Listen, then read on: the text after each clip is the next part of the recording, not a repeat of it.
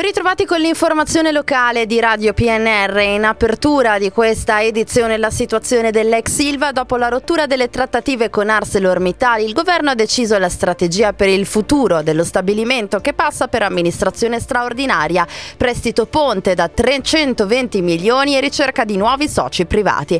Lo ha annunciato ieri con i rappresentanti del governo eh, che hanno parlato, hanno incontrato i sindacati sperando che la fase di amministrazione straordinaria sia temporanea temporanea e che il governo eh, vada alla ricerca poi dei migliori partner privati con l'obiettivo di salvaguardare la continuità produttiva, tutelare l'occupazione e garantire la sicurezza dei lavoratori.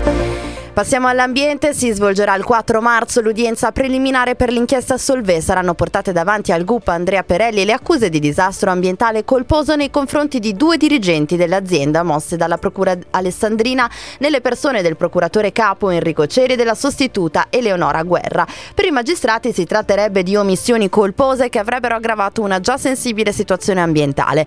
Nel capo di imputazione compare anche la multinazionale belga per un'ipotesi di responsabilità amministrativa commessa messa a vantaggio e nell'interesse dell'ente per il risparmio dei costi di bonifica e la maggiore efficacia della produzione industriale. Una folta rappresentanza dei sindaci alessandrini ha partecipato all'Auditorium Marengo alla riunione indetta dalla provincia dai comuni interessati per l'individuazione di siti idonei alla costruzione del deposito di scorie nucleari. È emerso che un no unanime alla costruzione di tale impianto non solo in caso di scelta del sito sul territorio provinciale ma su tutto il Piemonte. I sindaci hanno anche deciso di promuovere una campagna informativa di sensibilizzazione della popolazione.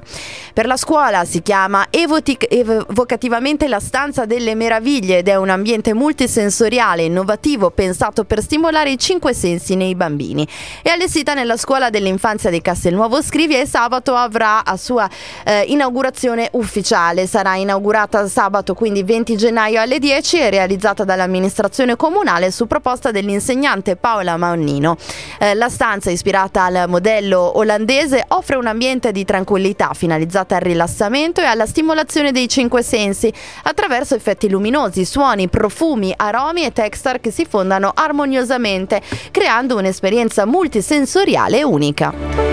Infine lo sport, dopo il turno infrasettimanale di mercoledì, l'attenzione del Dertona è al doppio turno casalingo dei due prossimi weekend contro Pinerolo e Gozzano, appuntamenti da non fallire per non trovarsi in zona retrocessione. Il primo incontro contro i Valsusini sarà domenica alle 14.30 al Coppi, anche Bertrand Dertona Basket in campo domenica alle 18 a Casale Monferrato. Per un'altra difficilissima partita dopo quella di Milano di domenica scorsa arriva infatti la capolista Reyer Venezia, probabile il recupero recupero dopo un mese e mezzo di Chris Dow. Era l'ultima notizia in redazione Stefano Brocchetti e Massimo Prosperi. Gli approfondimenti su radiopnr.it, ora gli aggiornamenti con Trebi Meteo.